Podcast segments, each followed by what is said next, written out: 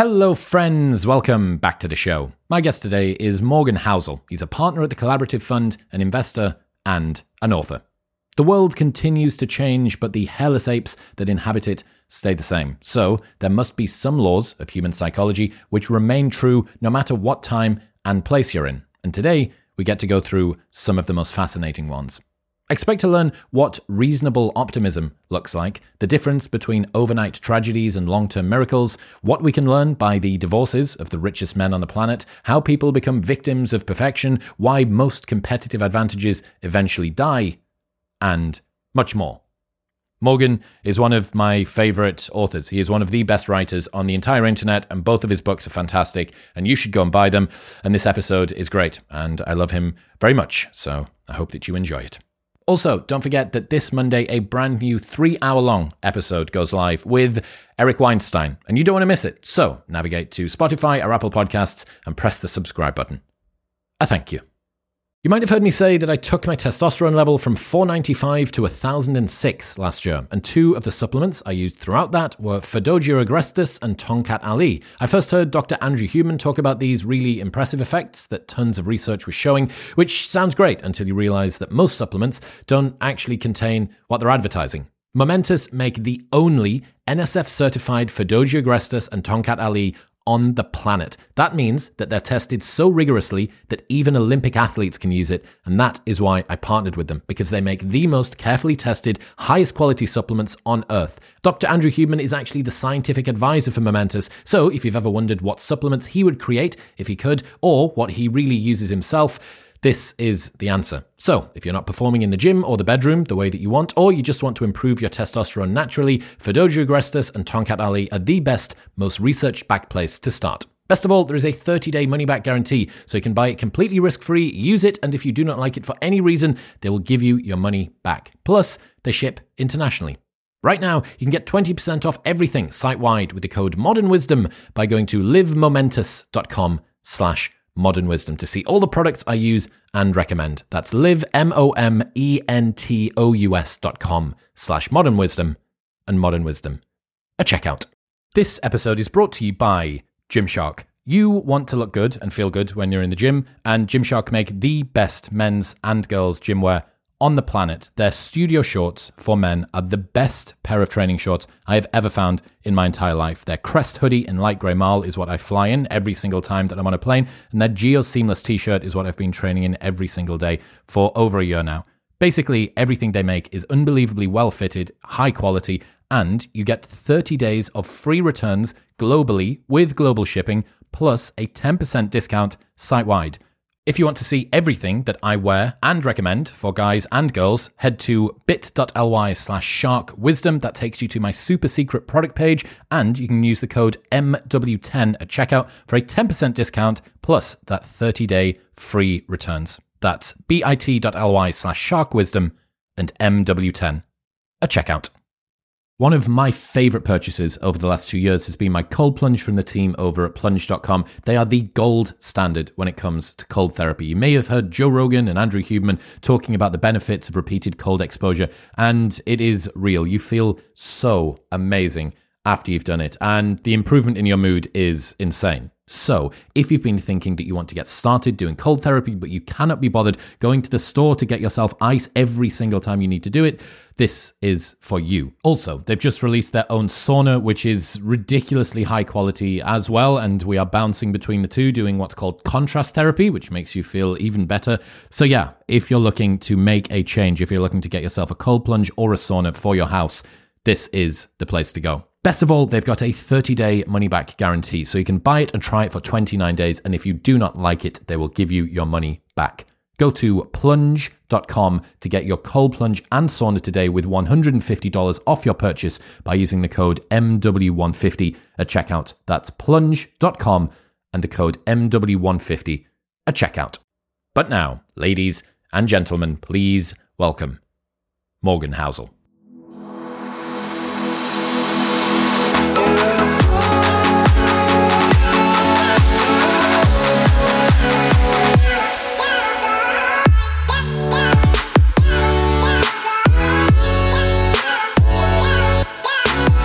Who are the rational optimists? I, I came up with the term rational optimist. I don't know if I did, but I don't know if I came up with the theory, but my idea was if you think the future is just going to be great, that's not optimism. That's complacency. My my definition of rational optimism was you you think the future is going to be better than it is today. But the path between now and then is going to be a disaster. It's going to be a constant field of landmines and setbacks and recessions and bear markets and pandemics and wars and terrorist attacks that you have to endure financially, psychologically, career wise, in order to get the reward of optimism on the other end. So it's like getting optimism and pessimism to coexist. That I think is realistic optimism. Yeah, it's like the looking at price goes from here to here, but it doesn't go like that. Price goes from here to here by going. Yeah, of course, you see it in the stock market where, you know, over a 10 or 20 year period, you can make a crazy amount of money. But in any given month, in any given week, in any given year, sometimes even any given decade, it's a disaster. And that's the price you have to pay in order to get the, the returns over 10 or 20 years. So we went through some of your book, same as ever. One of my favorite things. Everyone needs to go and buy it now. It's super easy read, very, very enjoyable. Next lesson I want to go through is when the magic happens, stress focuses your attention in ways that good times can't. There's so many examples in history of the world going through a crazy tragedy, wars, pandemics, awful things happen, millions of people die. And then you look back 20 years later and you realize that because of that incident, because of that war, because of that pandemic, there was this crazy amount of innovation and technology that took place because people were panicked and the incentives to innovate were off the charts. And you look back and you're like, look, as terrible as that was, we created, because of that, all these inventions that everyone benefits from today. The most technologically innovative period in, I would say, human history took place in the 1930s and the 1940s, the Great Depression and World War II. It started with the Great Depression, which was, in analytical terms, the most it, like the, the amount of productivity that increased in the 1930s is more than any other decade that's taken place because it was all by necessity. Every single business in America in the 1930s woke up and they were like, if we don't become more productive today, we're out of business tomorrow. So every business learned how to become more efficient. And what came from that was the supermarket, the laundromat, all these new businesses that were just designed to become more efficient. The um, the factory line really exploded during this period. What Henry Ford did with the factory line uh, in the 1910s and 1920s, every business took up in the 1930s out of necessity. World War II comes along, and the incentives that happened because of that were just completely off the charts. During good times, boom times, people's incentive to innovate is if I create a new product, I might become rich. That's your incentive. And that's a good incentive. You'll get people moving in that world. In the 1940s, it was if we don't innovate and figure out new technologies, Adolf Hitler is going to control the entire planet. That was literally what was going on back then. So the scientific community, the government, businesses, overnight, they were like, all hands on deck. We need to innovate like there's no tomorrow. And what came out of that in a very short period of time, I mean, I've summed it up like this World War II began in 1939 on horseback, it ended in 1945 with nuclear fission.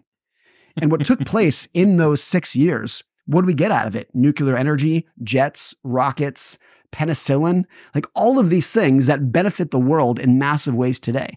And it specifically happened because people were panicked. You can also imagine a world, it's too early, in which 20 years from now, we look back at COVID and say, like, look, because of what happened in 2020, there was probably 30 years worth of, worth of vaccine mRNA research and understanding that got compressed into like six months. And you could imagine a world, it's so consistent with history, where we look back and we're like, look, COVID was terrible and shut the world down and millions of people died, but look what we got out of it because of this happened. You could even say something about work from home and like just like the change in culture that sped up during that period. So it's kind of this idea, it's too much to say a silver lining of World War II. You don't want to go that far. It's a terrible thing. But it's this thing of like, be careful what you wish for. Like society improves when the world is on fire, not when everyone's is happy and their bellies are full and everyone's gainfully employed. That's what, when the magic happens. What what are the regular elements of when the magic happens? Is it uh, being time bound? Is it people just being panicked? Is there some sort of a threat? Like what what are the uh, motivators I think it's the power of incentives, and mainly it's the downside incentives. When the economy is strong, you have positive incentives. If I innovate, I might get rich. If I don't innovate, I'll still probably be fine. When you have the Great Depression or a war, it's downside incentives. It's if we don't innovate, we're all going to go out of business. We're all going to die. We're all going to be taken over. That downside incentives is what people, it gets people to be like, oh shit, we need to go now. This is not a nice to have. This is a survival. We need to go. And so, for example, in the 1940s during World War II, the scientific community was like literally digging through file cabinets of like, what are some like scientific papers? Like, what did we discover 30 years ago? What's this thing about splitting atoms? Like, let's try to do this one right now. And they just went full bore. And you see what humans are capable of during a period like that. Now, there's a limit to it. If you're if you are too stressed under too much pressure, it all breaks down.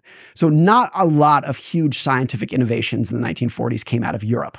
Mm. With some exceptions, but that was too much trauma, too much tragedy. The United States was like, we were panicked, but there was not physical destruction of our factories. So, like, we could keep it going. What are the costs that people pay for this? Like, there has to be a reason why we're not moving at that pace all the time, despite the fact that it seems to give great returns. So there has to be some sort of downside, which is disincentivizing people from doing it when we're not facing a war or a pandemic or a Great Depression? I don't know if there is a financial cost that you could put to it, but I think it is that the opposite of stress induced innovation is when the economy is really strong, like right now.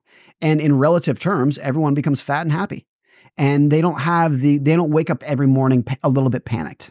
I mean, I think most people will see this in their individual lives where during a recession, even if you have a job, you're like, I, I, this is kind of hanging by a thread here. I got I got to really show up early, be the first one for the office, and work really hard in a way that you don't tend to see that when everything is going well.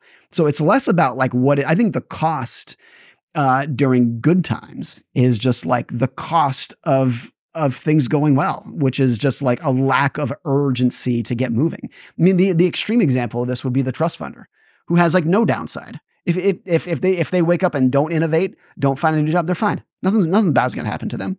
And you see this in like companies that are big and rich and successful. They kind of atrophy over time. And you compare that to the scrappy startup, it's night and day. I had Macken Murphy, who's a behavioral ecologist, halfway between uh, behavioral economics and evolutionary psychology, sat in that seat. He was telling me that as the economy gets worse, the average BMI of women in Playboy and Centerfold mags goes up. And as the economy gets better, the BMI goes down.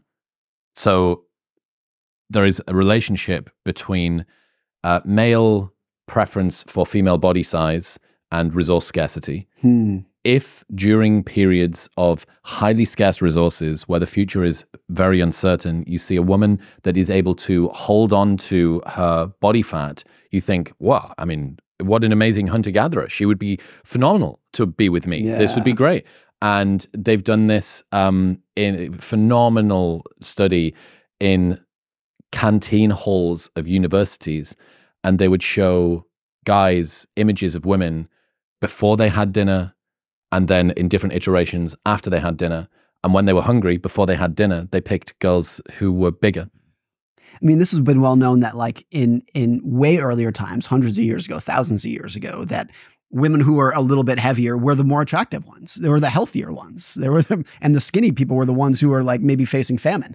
And then so it's it's a pretty recent phenomenon of like a preference for thinner women over time. That's a new thing. One of my favorite quotes from when the magic happens is the same people with the same intelligence have wildly different potential under different circumstances. Yes. This ability to sort of unlock that that was already there. Yeah. Uh, because of the external pressure. We were talking last night about um, uh, Goodhart's law. Um, when a measure becomes an outcome, it ceases to be a good measure. But a similar one is Parkinson's law, right? Uh, work will expand to fill the time given for yes. it. And this is kind of like all of these things just coming down on top yeah. at the same time. I mean, there's stories during World War II when FDR would be like, we need to start producing 20,000 planes per year, I think was the number. And everyone in the room was like, Mr. President, the absolute maximum we can produce is 5,000 per year. And he was like, 20,000 a year, go do it. And they figured out a way to do it. They figure if they're like it's so cliched that if there's a will, there's a way, but you see what people are capable of during those periods. And again, I think that's it's been true for my life. I'm sure it's true for your life. During different periods of things are going well, or like I got some big risks in my life right now. What you are actually capable of doing like changes dramatically. The uh, biography, the Isaacson biography of Musk, I think can be summarized as make insane demand with ridiculously short timeline and continue to push people until it happens. Yeah. Under deliver a, a little bit, but only by your own insane metric. And what that results in is you over delivering by a, a, ridiculous margin. Yeah, I know there's stories of Musk building, particularly at SpaceX, where someone would come to him and be like, "Hey, this part costs three thousand dollars," and Elon will be like, "That part should cost twenty dollars. You need to go build it." And they're like, "There's no," and they're like, 20 dollars, go build it," just just like FDR, and they eventually figure it out. Like they eventually do it, and it makes you realize like how much in life is an artificial constraint of laziness, of and like maybe that's the wrong word, but like a, a good enough ism that if that is taken away, you realize you're capable of literally multiple times what you think you are. Overnight tragedies and long term miracles. Good news comes from compounding, which always takes time, but bad news comes from a loss in confidence or a catastrophic error that can occur in the blink of an eye. So think about the really bad things that have happened in modern times Pearl Harbor, September 11th, COVID. They, they literally happened in an instant particularly Pearl Harbor and 9 11. It was like one hour, everything was fine, and the next hour, the world had gone to hell. And there is no equivalent of that with good news. What is the good news equivalent of Pearl Harbor, in which at 9 a.m., everything's okay, and 10 a.m., everything is amazing? There's no equivalent on the other end. Good news tends to take a lot of time, it tends to play out slowly over the decades. So, one of the best pieces of news to happen in our, in our modern times is the massive decline in heart disease mortality. It's declined like more than 70% since the 1950s. It has saved millions of lives because we're better at controlling blood pressure. It, back in the 1950s, if you had a heart attack, you're, you're dead. Whereas now, if, if you make it to the ER on time, there's a good chance you're going to pull through. They're going to get you out of it. Made massive strides. But we tend to ignore that because what happened is over the last 70 or 80 years, heart disease mortality improved like 2% per year. And in any given year, you're never going to hear about that there's never going to be breaking news on the New York Times like heart disease mortality improves by 70 basis points. You'll never hear about that. But the bad news that happens quick, you can't look away from it. And so I think it leaves people more pessimistic than they should be because they are constantly bombarded by the bad news that happened very quickly and you can't ignore. And the good news that is a slow compounding over 50 years, it's so easy to ignore. Even if over time that good news is so much more powerful at like improving lives than the bad news that happens quickly. Overnight tragedies and long term miracles. Such a lovely, beautiful framing. Do you know the difference in climate related deaths over the last hundred years? It's decreased f- by 50 times. Because so, so much of it used to be coal. A 98% decline. Uh, no, this is through climate mastery. So this is um, people that live in hot places being able to cool themselves down mm. and people that mm. live in cold places being able to warm themselves up. Mm.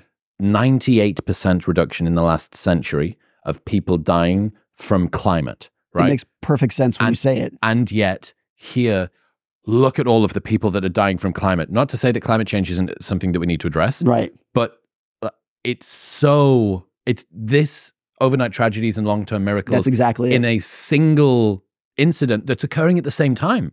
Yeah. And you're like, hang on a second. How can the climate related mastery reduction in deaths be 50 times better, like 98% reduction. But it's also the worst thing in the world and it's killing everybody in yeah. in, in, in, poor countries. It happens so slowly you don't hear about it. Now there is some bad news that plays out slowly over time. If you well, smoke like, cigarettes, that's that's like a slow compounding. And eventually the bad news might hit you in a jerk when you die of lung cancer after 30 years. To be honest. But you're doing damage at a slow rate. Maybe so would um, climate change moving forward as externalities. That might be an interesting one. Look yeah. at all of this energy we've got. Look at how we've fixed it. And it's like, ah, yeah, but there's this like weird just number that keeps ticking up the fucking CO2 PPI. Yeah. Uh, and the uh, sea level and a couple of, it's, ah, ah, it's a, you know it's a whatever. But that's the sort of thing that given enough time would be a, a long-term tragedy. Yeah so there are a lot of those things where by the time you do notice it you're like oh okay that that, that is a big deal. Now now i can see it. I get it now. Why does bad news stick out so much? Is it just because it's more salient to us? I think it, i mean it's always true from an evolutionary perspective that bad news is going to keep capture your attention. Threats are going to capture your attention more than opportunities. Because in, in order to get the opportunity, you have to first su- survive the threat. So that's it's always been like that. But I think the biggest reason it occurs is just like we said, like the bad news is happening so fast, you can't look away from it. It's true in the stock market as well. There are historically over time, there have been days, months, weeks where the stock market falls 10%, 20%. During COVID, the market fell 40% in four weeks, something like that. Very rarely, if ever, will that occur on the way up. Almost no examples of the stock market rising 40% in one month will never happen. So, like the ability to go down very quickly. I mean, it's the classic cliche. I think it's um, escalator up, elevator down kind of thing is usually how it works. But I think that's a good analogy for how a lot of things work in life too. It's just like the speed at which they occur gets your attention much, much more. Tiny and magnificent when little things compound into extraordinary things. I think it's it's pretty common to think that a big event in the world has to be caused by a big action. That if you're going to have a major war, a major recession, it has to be caused by something enormous that is causing that thing to happen. And it's usually not the case. It's usually a bunch of really small things that interact in the right order that create this massive event. I mean, this is definitely true during the Great Depression, like the biggest economic calamity in the history of this country. And what was it caused by? You had a stock market crash. Well, those happen all the time. You had a bank run. Those happen all the time. You had a dust bowl. That was like kind of unique. What's a dust bowl? The dust bowl was a period just around here in the middle of the country where, I mean, the backstory is uh, after World War One or during World War One, farmers in the United States were heavily incentivized and incentivized to plant crops because we were trying to feed the starving Russians during this period. So the US government came in and said, as much corn as you can grow, we'll buy it from you. I think it was $2 per bushel at the time, something like that. So tons of farmers. That's a premium, presumably. It was huge premium. Tons of farmers from all over the country came to Kansas and Oklahoma and just planted, planted, planted way too much corn. And they were terrible farmers. They were just like plowing up land in the most like voracious way that they could. And then it all kind of stopped and they all bailed and left these fallow fields to just sit there and kind of uh, dry up. So they got dusty, and then you had these massive dust storms that would that pretty much wiped out a region. These dust storms that were just like as apocalyptic as you could imagine. How did in. that impact the economy? The entire farming region in the breadbasket of the United States that was producing all this it was just wiped out. I mean, literally just covered in dust. Uh, and wiped out. I mean, a huge portion of the people, and so many of those people ended up just uh, just abandoning it. There was no way you could make a living here anymore. So that happened at the same time that you had a stock market crash and a and a banking run. All three of those things individually would have been bad but then happening at the same mm-hmm. time, you get the Great Depression. And I think there's a lot of incidences like that over time. One of the most interesting ones was during the 1950s when we were experimenting with nuclear weapons, and this was the nuclear age of war. We started to build really small nuclear bombs. The idea was yes, we can have a nuclear bomb that one bomb can wipe out a city, but we also want to use this technology for more like tactical warfare. And they came up with really small bombs, one of which you could literally launch off of a shoulder fire like bazooka and it would it was a nuclear bomb, but it was like a very low yield, so it would, it would do a lot of damage. But this was not like like thermonuclear weapons. And the idea was like, oh great, like we can use these tactically. There was a joke that they even came up with a nuclear hand grenade, but they couldn't find anyone dumb enough to throw it, which was the joke at the time. But the idea was that small nuclear weapons would be safe to use. But the actually they were actually the riskiest thing in the world because mutually assured destruction was was a, a, a, real thing, and it made it so that the Soviets and the United States were not going to launch a thermonuclear missile and wipe out a city because the other would just retaliate and the world gets wiped out. But if you had a small nuclear weapon that you were going to use, would you use that? Like the barrier to using that was much lower. But then if the Soviets used a small nuclear weapon on us, would that justify us to use a bigger one? Yeah. Absolutely. The Cuban Missile Crisis in the 1960s, the missiles that Russia had, uh, you know, lined up to the United States, pointed at the United States, were an order of magnitude lower yield than what we we used in Japan during World War II. Way smaller, the bombs that they had. But if they launched one of those, we would have retaliated with the full force, the biggest bombs that we had. So these, like, what created the biggest risk in nuclear war were not the big bombs. It was the small bombs that we were actually more likely to use. Mm. And so you have this tiny thing that we're like, oh, it's a it's a nothing. It's a nothing burger. But that was going to be the trigger to actual nuclear warfare. I just read this recently. This is not in the book. The guy who invented the machine gun, his last name was Gatling, the Gatling gun, uh, he actually invented it with the idea that the machine gun would end all wars because it was so destructive and has it was such a killing machine that every country would look at it and be like, we can't go to war. We're just all going to get wiped out. It's too deadly now. And so you have all these things that Little like do you know, Mr. Gatling, beginning of a... You won't believe what happened next. Yeah, yeah, yeah. And so you have all these things where someone creates something that they either think is small or they're like, oh, it's not that big of a deal to use it, but it just like compounds into a much bigger thing. So fascinating. So the takeaway from all that to me is like people underestimate the odds of big events because you think a massive recession needs to be caused by like an economic meteor, and it doesn't. It can be like five small events compounding at the same time in just the right order that set off a chain reaction. But this is evolution as well, right? This is how you go from single cell eukaryotic to prokaryotic or the other way around uh, bacteria in a vent somewhere to me and you sat in front of microphones having yeah, a chat. Yeah. It's never yeah. And like I, I, think if you are a skeptic of evolution it's because you think you make the jump of like how do we go from a frog into a human? That makes no sense. But you're like well if you have 0.0000 infinite change in every generation and you compound that for a billion years, then you get something Lots great. It's like the tiniest happen. little thing for a massive amount of time, you get something amazing. Elation and despair. Progress requires optimism and pessimism to coexist. I remember hearing this story from Admiral Stockdale, who was um, the highest ranking uh, POW in Vietnam. And he was talking after he was released, he was talking about how some of the POWs behaved when they were in prison. And he said, Do you know who did the worst as a POW? It was the optimists. Because the optimists would say, We're going to be home by Christmas. And then Christmas would come and go, and they were just crushed. They were just destroyed. And he said the people who did the best were like the rational optimists, as, as I would define it. It'd be people who would say, We're going to go home by Christmas. We're, no, no, I'm sorry. They would say, We're going to go home eventually. This war is going to end and you're going to see your wife again, but we're not going home by Christmas. No, no one's going home by Christmas. This is going to be a long war. That's who actually did the best. Like they could take optimism and pessimism at the same time and put them together and be a rational optimist.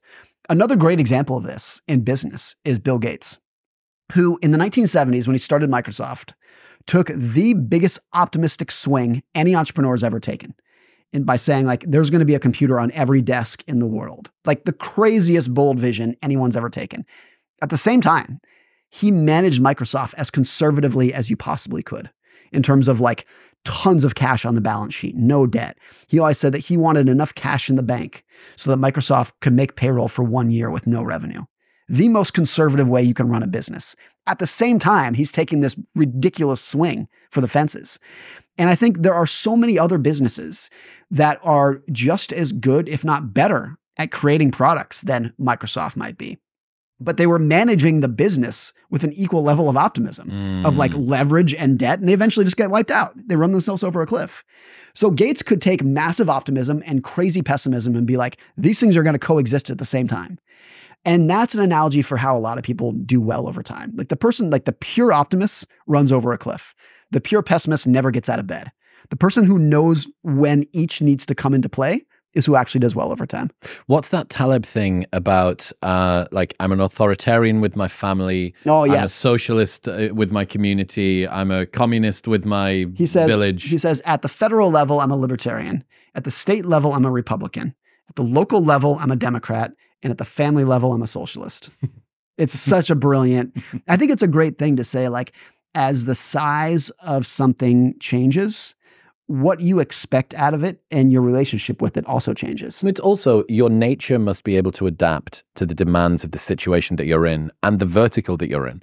Okay, so a business is not just a thing, this amorphous thing. It's not just Tesla doesn't just make cars and invent shit.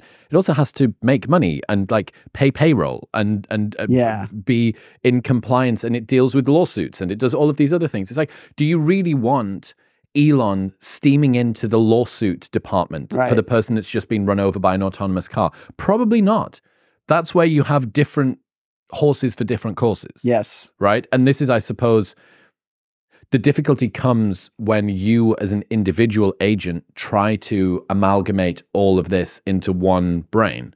You know, in an organization, you can specialize, you can chunk things down. You find the person that has the nature that you want. We want to be conservative in the accounting department. and We want to be creative in the advertising Yes, department. totally. Fantastic. Like, don't get those the other way around, or else you end up with boring ads and in- insane in accounts. trouble. And a huge problem with entrepreneurship is the assumption that because you can understand a technical product, that you know how to run the business of a technical product. It's pretty rare. So someone like Mark Zuckerberg is very rare. He had the technical chops to build Facebook, build it himself, And and, to run it. it today as a trillion dollar company. That's very rare. It's way more common for you to be an entrepreneur who knows how to build a product. And then as soon as it scales, you're like, I don't know what I'm doing here. I need to call in the big boys who know what they're doing. I mean, a good example of that was Uber, where Travis, like, no one could have built Uber other than Travis Kalanick. His ability to take a risk, his willingness to just give the middle finger to the regulators was like no one else was willing to do that. And once Uber became a big company, probably nobody was worse at running a, a company than Travis Kalanick because that same attitude of like, fuck the regulators, we're just going to do our thing. Once Uber was a $100 billion company, that's not the guy you want running the place. You can't play that game.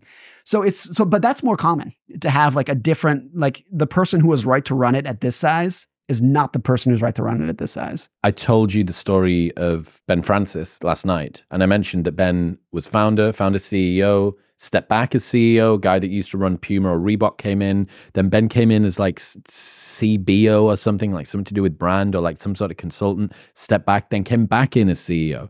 And he said this thing on the podcast that really stuck with me. And he said, when your ambitions for the brand are bigger than your ambitions for yourself, that's when you'll become successful I like that. that he was prepared to be like, hey, am I the best person for the job right now? Yes. Okay, let's th- naught to 10 mil. Let's do that. Do I have the first idea about how to run a 20 million pound business? Not really. In comes the person from Reebok. We're now at a $3 billion business. Well, you know, maybe it's actually, there's different challenges and it's useful for me to be back Yeah. here. And he was just completely prepared to put his own ego to one side and say, what am I supposed to do? So that shows a person who is right at multiple different stages, but not right at all stages. Yeah. I think there's an interesting alternative history in which Steve, jo- Steve Jobs does not die in 2011 and keeps running Apple.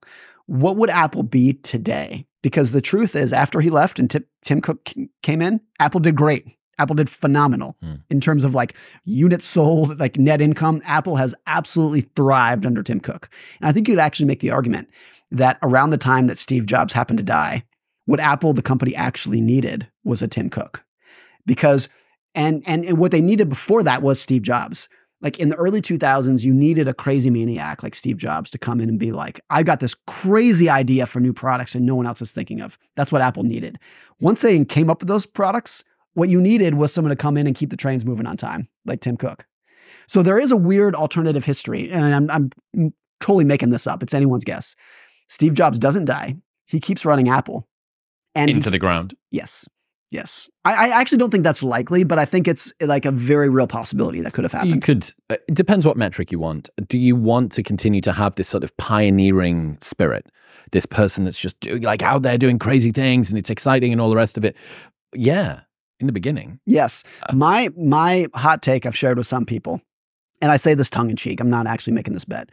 Uh, within five years, Elon Musk will either be a trillionaire or bankrupt. And there's like 50 50 odds of either. Mm, mm. That's, that's my hot take. I don't actually take it that seriously. But he's the kind of person who is like completely incapable of slowing down. It's always just bigger bet, bigger bet, bigger bet, bigger bet. Hmm. And eventually that might, that usually catches up with people. Um, but it's so fascinating to watch while he's doing it. Yeah, yeah, it really is. Uh, one of my friends that lives here in Austin was working for a company that recruited the highest level C suite executives. So they didn't place Susanna Wojcicki uh, or Tim Cook, but they uh, went through the process with both of them. And what he was able to do, he had access to their internal company intranet and every archive.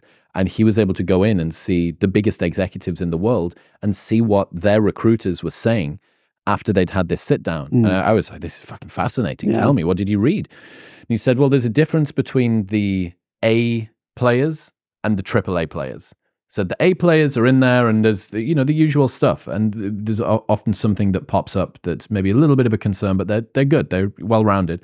He said, but the AAA players are 10 times better and they stand out as that as well. I think in um, Tim Cook's, the first two words were absolute stud, were mm. the hmm. first two words of Tim Cook.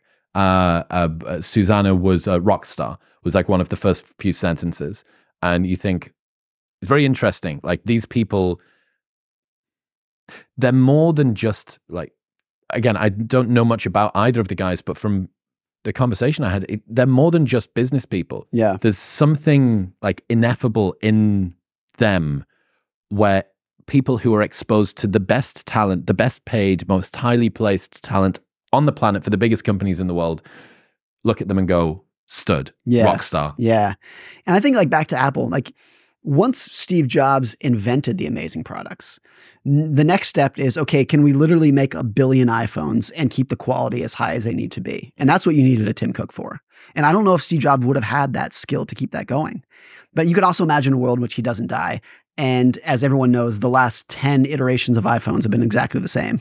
And that would not have been the case under Steve Jobs. They would have, it would have kept innovating and created new things. Casualties of perfection. There is a huge advantage to being a little imperfect.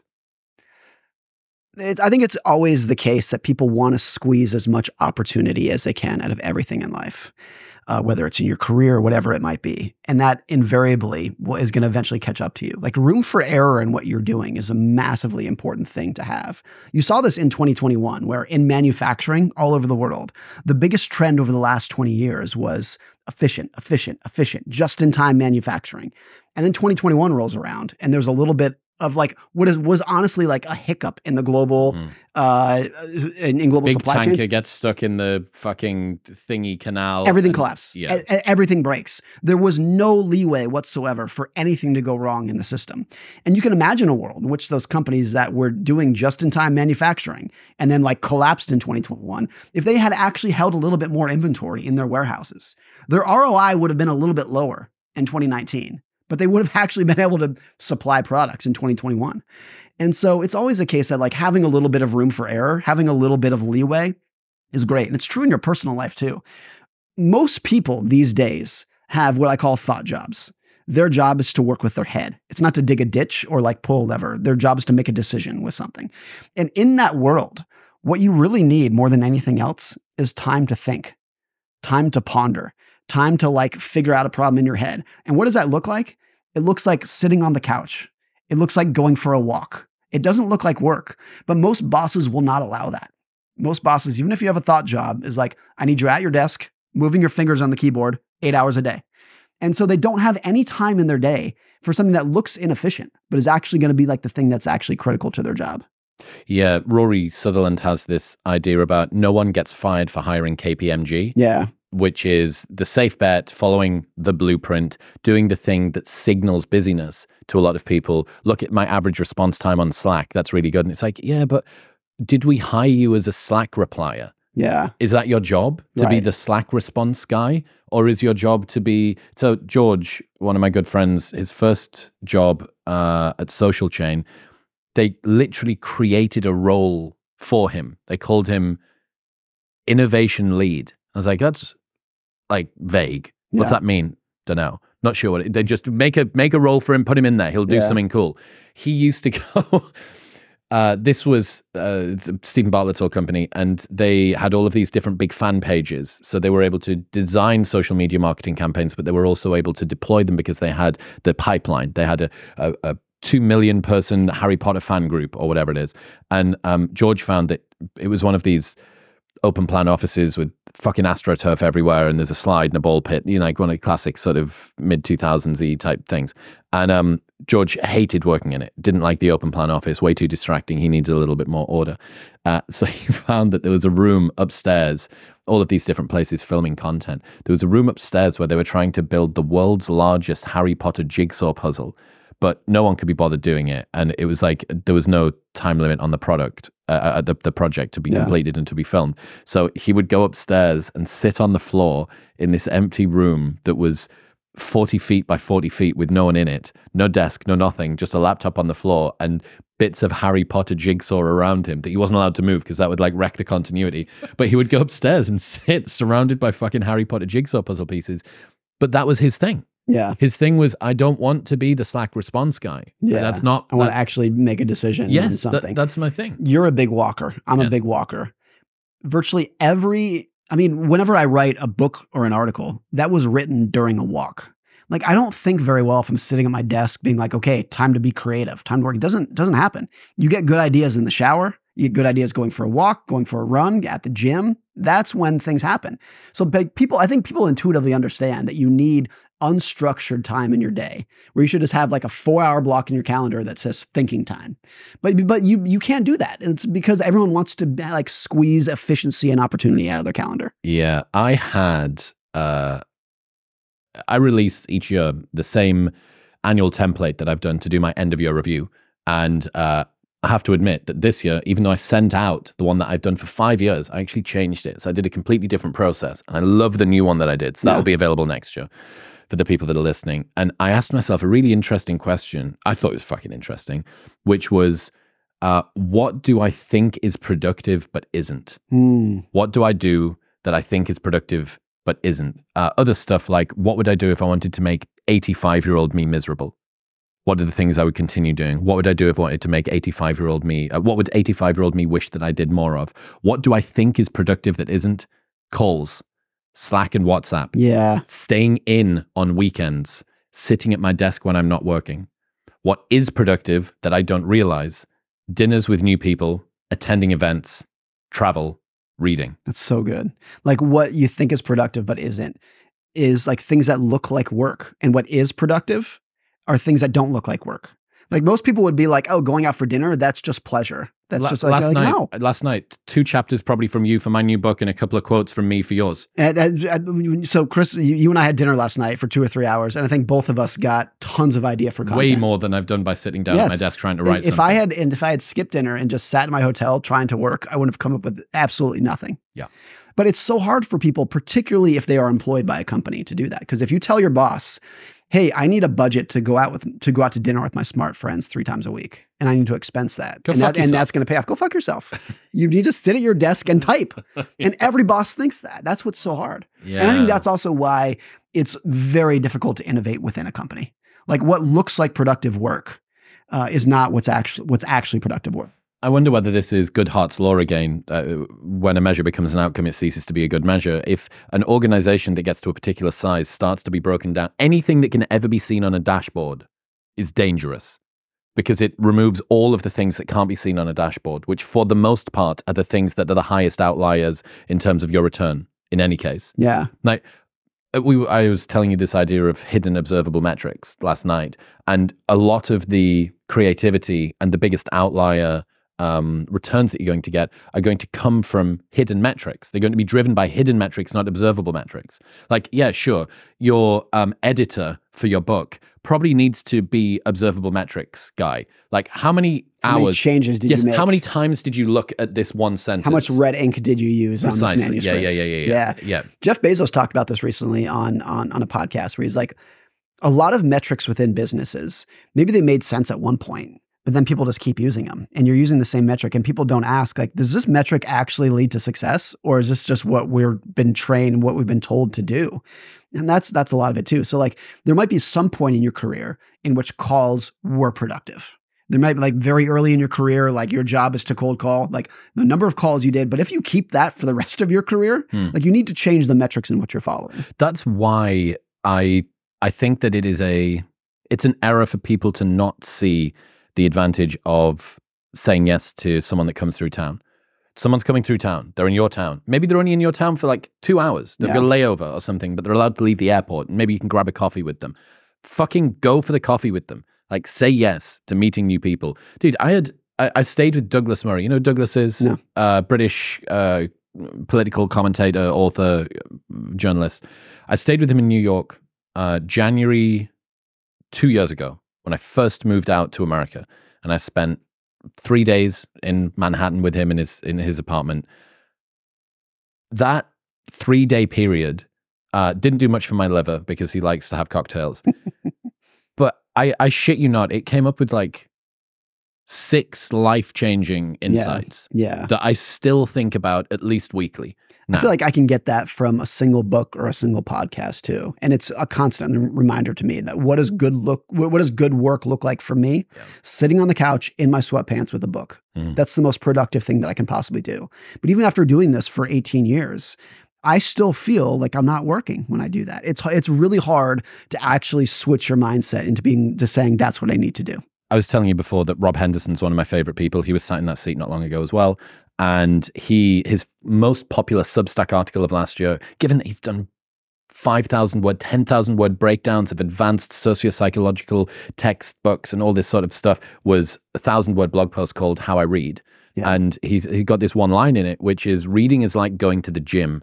You must dedicate time to it. Yeah. And I think for me, still now, I think, oh, reading's like somewhere between a relaxation activity, a leisure activity, and something I do when I have spare time. Yeah. I don't think that about the gym. I think the gym is the thing that I make myself go and do. So a lot of people get frustrated at the fact that they don't read enough. First off, they should download my reading list, which you can get at chriswillx.com slash books and psychology and money's in it. Second thing that they should do is actually commit some fucking time to it. Yeah. Like you have to, because your reading time, and this is me shouting at me, your reading time is always going to be the important thing that gets pushed to the side by the urgent thing. There's Yeah. always going to be more Slack messages. There's always going to be another fucking invoice to reply to. There's always going to be emails or a call to take or something that you need to do or a fucking dinner that you need to get ready for. And you say, no, I can't. I've, I've got a gym session at that time. Can we do it an hour later? Yeah. No, I can't. I'm busy at that time. Like, might be a bit odd to say, like, push dinner back because I'm reading, but like, that's the philosophy that you need to have going into it. I'll tell you how this impacts me. Um, my wife, bless her, she's wonderful. If I'm sitting at my desk typing, she's like, "Oh, Morgan's working. I can't bother him. I, I, I work from home. I have a glass door in my office so she can see it. If I'm on the couch reading, she's like, "Oh, he's not working. Can you come help me fold the laundry?" This kind of thing. Like her her her bar for interrupting me if I'm reading Hmm. is so much lower than if I'm typing, and I don't blame her for that. Like what looks like you're working is not what what what is actually productive. It's supposed to be hard. Everything worth pursuing comes with a little pain. The trick is not minding that it hurts. there's this great scene in Lawrence of Arabia where a guy uh, pulls out a, a, a match, lights it up, and puts it out with his fingers. Doesn't even wince. This other guy watching him is like, "Oh, let me try that." Pulls out the match, lights it up, puts his fingers on. it. Goes, "Ah, it hurts. What's the trick?" And Lawrence goes, "The trick is not minding that it hurts." And it's like that is such such a brilliant scene, and that applies to almost everything. Like there is a cost to pay for almost anything, and a trick in almost any endeavor in life is figuring out what the cost is and just being willing to pay it. It's true in investing of putting up with volatility. It's true in your career where there's a Jeff Bezos quote where he says like, look, if you can get to the point in your career where you enjoy half of it, where half of it is fun, that's like as good as it gets. Like there's things in any job that just suck. It's like dumb, boring admin work. And if you can get to where half of it is fun, that's great. You and I were talking about this last night in both of our careers. A lot of it is fun and very fulfilling. A lot of it is kind of just manial and just work. Uh, it's just capital W work. So I think in almost anything, figuring out the cost of it is is the most vital part of, of being successful over time. And you see this a lot in people's careers. You and I were talking about this last night. Take someone who was uber successful, uh, Musk, Gates, Zuckerberg, those kind of people. If you actually drill into what it took for them to achieve that success, Michael Jordan, Kobe, LeBron, all those kind of people, the cost that they paid to get that success in their personal life, Yeah. often for their health, for their mental well being, is off the charts. But it's so common for us to look at them and be like, I want that life. I could have, that looks like an amazing life. But when you actually factor in the cost of what it took, you're like, I don't know. I don't, I don't know. It's the thing that I've been the most obsessed by, I would say, from a uh, other people's psychology perspective over the last two years. Uh, Tiger Woods, perfect example of this.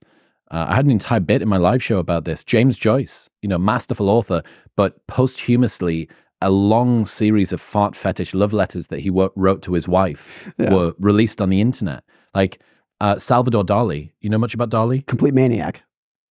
His parents gave birth to a child 10 months before him that they called Salvador and then almost immediately got pregnant again. That one died they were adamant that Dali was the reincarnation of his dead older brother. That's how you entered the world.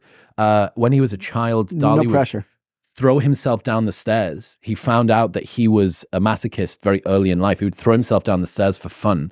When he was giving a lecture, he was suffocating inside of a deep sea diving suit that he had to be wrenched out of mid talk while he was giving a, a lecture. He married a woman who was married at the time. They were both married. They both separated from their current partners, got together, and then Dali immediately started to treat her as halfway between a god and royalty. So he bought her a castle and then would send formal letters of request asking to visit her in the castle that he bought her. Uh, and he would refer to her as his muse and all the rest of it. But all of those things contributed to. That's how you end up painting like melting clocks and then stuff like that. Yeah as brilliant as he was, Da Vinci didn't do Dali and Michelangelo didn't do Dali. Yeah. The only way we get Dali is by Dali being the throw myself down the stairs, Hang lock myself rice. inside of the deep sea diving suit, buying my future wife a castle person. That's the only way. There's a, a quote from Alex that I spoke to him about at the start of last year. It's one of my favorite ones. Whenever I get to a low point where I think, why do I even bother? I just try to remind myself this is where most people stop and this is why they don't win. A reminder for the gladiators in the arena who feel beat up and scarred with no hope in sight. Building a business is hard. Hard feels shitty. This is what hard feels like, and this is why most people can't do it. But you can. This is what hard feels like was in my memo that I sent to the team this year. It's something he told me this great story about when uh, pledges, he was uh, in a fraternity at, at, college and he was like high up or whatever. Uh, the pledges were whining about what they were being made to do. And he said, Right, I know everyone's having a pity party here. So he calls them round and he says, Look, who here thought that this was going to be easy? No one puts their hands up. He's like, Who here thought that this was going to be hard? Like everyone puts their hands up and he goes, This is what hard feels like. Yeah. I think in most endeavors in life, people perfectly understand the relationship between price and quality. You want a nicer car, it costs more. Bigger house, it costs more. But that like understanding goes out the window when you're talking about career success or career fulfillment or personal health, things like that. Like that, the the relationship just kind of breaks down in their own mind. But it, it doesn't go away. Like the higher su- the success, the higher the cost. I love reading biographies of entrepreneurs, of generals, whoever it might be. With very few exceptions, do I finish the biography and think to myself, I want that person's life. What I think is, I'm glad they existed. I'm so glad the world had that person that we can all benefit from. But the, the crazy success comes with a cost that very few people, including most of the time myself, are not willing to pay. How can people not mind that it hurts more? I think when you talk about someone like Dali, it's like it's ingrained. It's ingrained in them. I think some. I think whenever you have somebody like Musk, Zuckerberg, Jordan, Tiger Woods, it was not a decision that they made. They had to. They had to pursue. It's a compulsion. It's a compulsion. Um, several years ago, I heard Patrick O'Shaughnessy say that the single word that he would describe for most successful people was not driven. It's not motivated. It's tortured that they wake up every morning just like I I'm tortured at the success that I have not achieved yet. And I have to I have to go do this. I have to go work 24 hours. So some people I think are born with it and some people are not, which is why like the success is so stratified. Um, once in a while, I think you have someone who is like a middling success and became a founder at age 50 and knocked it out of the park. But that's extremely rare. I think it's usually people who, for whom this is just in their blood. They have yeah, to do it. Yeah. Again, from Alex last year, he said, uh, champions are broken. People look at champions and try to find something that they have that everyone else doesn't have, but it's the wrong way round. Champions don't have something that everybody else does have, which, which is, like a sense of a sense of uh, being fulfilled. Correct. And saying like that's enough. What was the Donner Party? the Donner Party was this is amazing. And see, for you, you, you as as a Brit, have probably never heard of the Donner Party. Is that right? No. So back in the, in the 1800s, there was a pretty well, wealthy family, the Donner clan. They were in Chicago, who were moving west, as a lot of people were. And the Donner, like, they were very, very wealthy, but they were like driven to the the wealth and the opportunity and the prosperity of California, which is the new land during this period. So they start making it out west, and this is of course before railroads. They're making out on on wagon train, and they start off. There's a very big party. It's more than 150 of them that start off. And at one point, they meet, I think they're in the middle of Nevada, and they meet this quack who promises them a shortcut. Who says, like, hey, like the route between here and to pass through the Sierra Nevada mountains is pretty tough, but I know a shortcut. You can make your way around here. The shortcut turned it out, ended up being completely bogus. And it was it was nonsense. They eventually had to basically backtrack back to where they originally started from. That delay made it so now they were going to cross the Sierra Nevada mountains in the middle of the winter which is not when you want to be doing it. You want to cross it in the summer or the fall before the snow comes. They eventually hit the Sierra Nevada mountains during what was the biggest winter in decades, the biggest snow dump. They got completely stuck and they had to resort to eating each other. Cannibalism. And it's a it's absolutely horrific story. I mean, one of the details that sticks out from there that just shows like the plight that they were in when they were eating each other. And there were still dozens of them alive at this point they would label the meat that was harvested to make sure that you did not have to eat your sister or your mother, that you were eating somebody else's. I mean, the plight that they went through was extraordinary. And two things have always like stuck out for me from the Donner Party. Most people just focus on that element of the story. One of the things that sticks out is sticks out is that they were they were already rich. They were not going to California to, because they're like we're broke and we want new. They were they were just like seeking more. They were already crushing it. The other was they were in this situation specifically because they were like tempted by a shortcut. And look, I'm all for efficiency. I'm all for doing things the right way, but so many shortcuts are just cutting corners that's eventually going to backfire on you. And they were like such a profound example of that. The safest way to get what you want is to try to deserve what you want. That was from Munger. What's that mean? He he he he mentioned this in several different contexts. The biggest that he mentioned it in was love. If you want to be loved, the way that you get that is to deserve to be loved. Uh, there's another quote from my friend Brent Beshore when he's like, he says something along the lines of, "Marriage works when both you and your spouse devote your life to serving the other person and expect nothing in return." So you wake up and you're like, I'm here to serve my wife and I don't expect her to serve me back. If both of you do that at the same time, you're both serving each other without expecting anything else in return. It's magic. Think about what the opposite of that is. Neil Strauss said this the other week. Un- unspoken expectations are premeditated resentments. Mm. Unspoken expectations. Premeditated. premeditated that's exactly it. I think that's like Brent's exact point, said more succinctly. Yeah. That's that's really what it is. So I think, you know, now, and I think it's true for a lot of things. If you want to be wealthy, like you need to deserve it. If you want to be a successful entrepreneur, you need to deserve it. No shortcuts. It's all just like find the price and pay it. Keep running. Most competitive advantages eventually die. I think I mean, there's so many examples of this. One of the most interesting is Sears, uh, which, if you go back to the 70s and 80s, no other company in America had the moat that Sears did. It was completely unstoppable. What Sears for the Brits? Oh, are you kidding me? Come on. Sears was kind of the uh, it was it was the most successful retailer, mostly clothes and, and things like that, department store. But they also sold um, you know washing machines, that kind of thing. Okay. They're actually still around. It's like a Walmart of. type thing. Yes, but less big than you know less uh, less all encompassing than Walmart. But they were everywhere. They were so dominant back in the day. Nobody could touch them, and they got so big that they started by they bought Discover Card and like Dean Witter stock. Is they started like moving into all these other areas. No other, it was truly the Walmart of its day, or even like the Apple of its day. I was just like, nobody compete with this. And then they lost everything and went bankrupt and then lost it. And if you dig back into what happened, of like, they became successful because they were so scrappy and so terrified of, of competitors. That's why they became successful. As soon as they got big, it all went to their head and they were like, we're Sears. Nobody compete with us. They stopped innovating. They ignored this upcomer that was chasing them called Walmart, completely ignored it. And by the time that they realized what had happened, it was way too late. They were gone. And I think that's actually a very common story that it happens in individuals' lives as well, where the reason that you are working so hard is so that eventually one day you will achieve a level of success in which you don't have to work so hard anymore. Mm. That's what's motivating you mm. is the dream that you can one day relax. So when you become successful, you justifiably think, I can stop working so hard. I don't need to grind as hard anymore. And then the moment you think that and it's justified, you think it's justified, you you lose what actually made you successful t- to begin with, and then it's that's the downfall. And you see, like, there's this amazing interview many years ago with Mike Moritz, who is the head of of Sequoia, the most successful venture capital firm that's ever existed. And Charlie Rose asked him, they said. Why has Sequoia been so successful for 40 years? Not over one market cycle. You've dominated for 40 years. And Mike Moritz said, We've always been scared of going out of business. And like, look, if there's anyone in Silicon Valley who has the right to say it's because we're smart, it's because we're so good at what we do, Mm. he has the right to say that. But he didn't say that. He said we're terrified of going out of business. Isn't and that's bus- like that, like, like you never let your guard down. What made you successful, you never let go of that. Isn't a business book only the paranoid survive? That's it, exactly.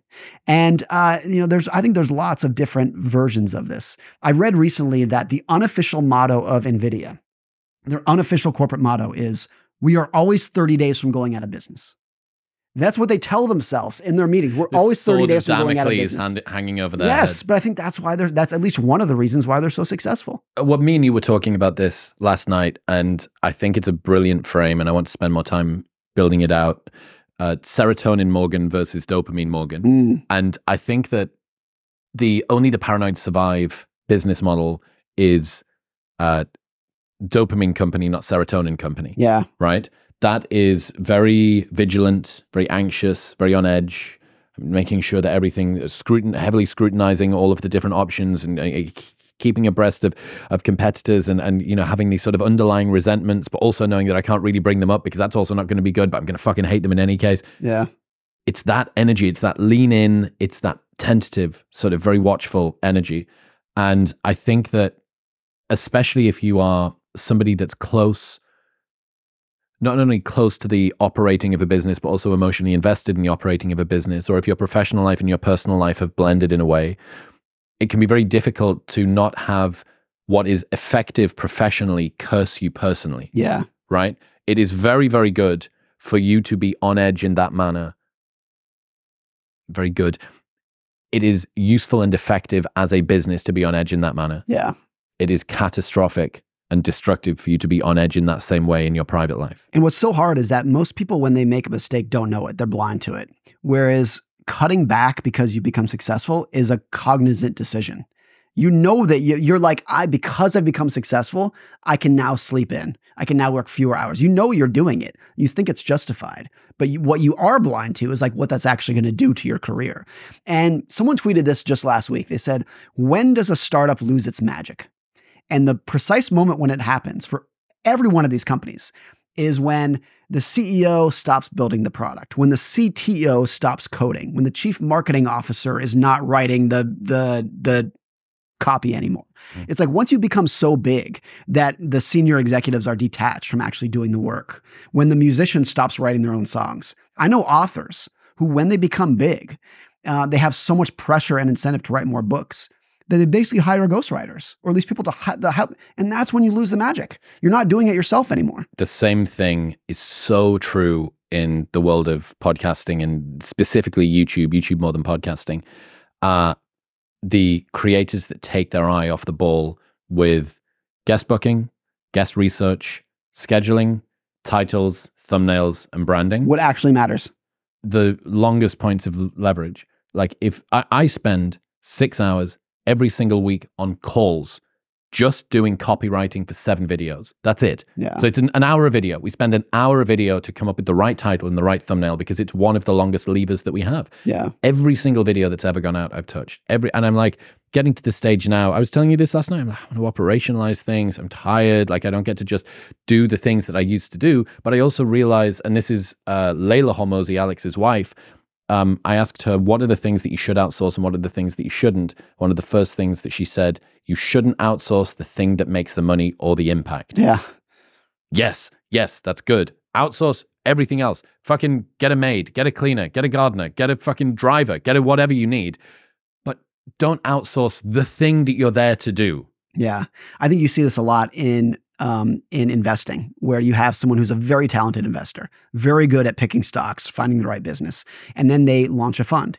What does launching a fund entail? half your time is going to be fundraising, half your time is going to be accounting, HR, you got to hire people. And then you're completely detached from what actually made you good to begin with. And that is so common in any business. I, I think it's, I think it's, I think if you like identifying that point, if you can't effectively outsource those kind of things, I think if you are the entrepreneur, the CEO, whoever it, it is, and you get to a point where you're like, hey, I've become really successful and I I became this successful because I wanted to step back. You need to be honest with yourself and, and remove yourself from the situation. The people who fall into problems are like, I grinded for 20 years. Now I'm successful, but I'm not going to leave this business that I built. I'm going to stay here and just become fat, happy, and lazy. Yeah. That's when it eventually just crumbles. Yeah. The wonders of the future. It always feels like we're falling behind, and it's always easy to discount the potential of new technology. It's so like very rare is there a single new invention that is amazing in and of itself. It's usually that you have a small invention, and then 10 years later, another small invention, 20 years later, another small invention, and those things come together, and that's what creates something amazing. Jeff Bezos talked about this recently, where he was like, when he launched Amazon in the 1990s, he did not need to build a payment system. It already existed. It was called Visa, MasterCard. He didn't need to create a shipping system. It already existed. It was UPS. But like he took all of those things and combined them and built on top of them. And it's true for a lot of innovations of like, I mean, the, the most like stunning example is Thomas Edison did not invent the light bulb. It was first invented by a guy named uh, named Humphrey Davies, who was a Brit, who created something that looked exactly like the light bulb. I think 20 years before Thomas Edison. The difference was that light bulb that he built it was impossibly bright. You would go blind by looking at it, and, and it would only stay lit we lit. overperform. What can I say? And it would only stay lit for like five seconds. What Edison did is he moderated the intensity and he lengthened the endurance of the light bulb. That was in, incredible. But let's not pretend that he built that flaming bulb from scratch. He didn't. He took what other people had done and built on top of it. And it's true for almost any invention of like, obviously, uh, obviously Henry and Ford did not invent the engine. He didn't invent the wheel. He just like combined all of these things. So whenever a new invention comes out, I think it's very easy to be like, what is this useful for? And a lot of times the answer is like, we don't know, but someone like this is going to be something that somebody combines with other things in the future that's going to become something incredible you've got a typical path of how people respond to what eventually becomes world changing new technology. First, I've never heard of it. Then, I've heard of it, but I don't understand it. I understand it, but I don't see how it's useful. I see how it could be fun for rich people, but not me. I use it, but it's just a toy. It's becoming more useful to me. I use it all the time. I could not imagine life without it. Seriously, people lived without it. It's too powerful and needs to be regulated. And it's true for almost every like big invention. The two that are most interesting to me was the invention of the car and the airplane, which when both of those came out in the early 1900s, the first reaction to those was like, I don't understand why anyone would want this. The first car was so inferior to the horse and the first plane was so inferior to the train. So everyone looked at it and they're like, "What the hell is the use?" And then it was like, "Oh, I see. It's a rich person's toy. If you're if, if you're a zillionaire, you're gonna have a car that you can putter around town with. I kind of get it." And then it becomes better and better. Both the car and the plane the first uses that people saw for it was like, oh, we could strap a machine gun to this and use it mm-hmm. in the army. Virtually nobody saw, even the people who worked in those industries, what it would become, which was like good for transporting people. And like nobody saw with the car, they're like, oh, this is going to open up a new form of living called the suburbs, and people can drive to the city now. Nobody saw those things coming.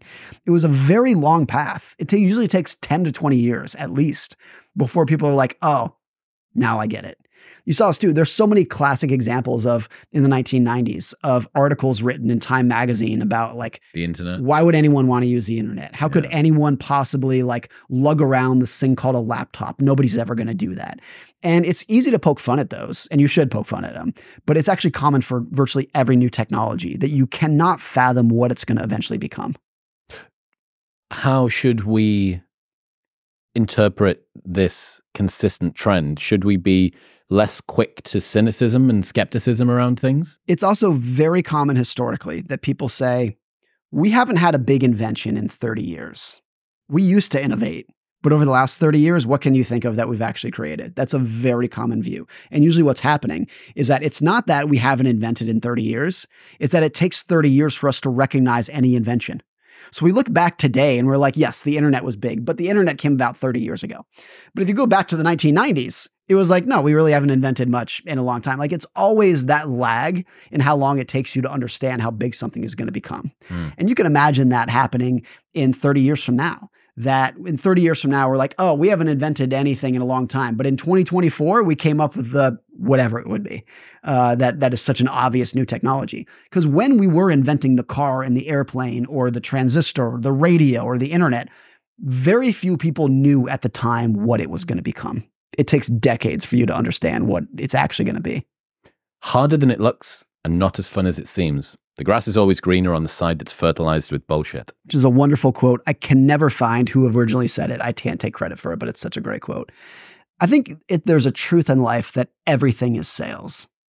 Like everything is sales. And it's done in an innocent way. But a big part of this is that people tend to exaggerate and advertise what they're good at and hide the hard parts, hide the flaws. And it creates this in this view among virtually everybody that your success was much easier than it was. This business is better run than I think it is. I was talking to a friend a couple years ago who was like, "Oh, this rival company is so much better run than the company I work for. They're so much more efficient, so much or, more organized." And I'm like, "How do you, how do you know that?"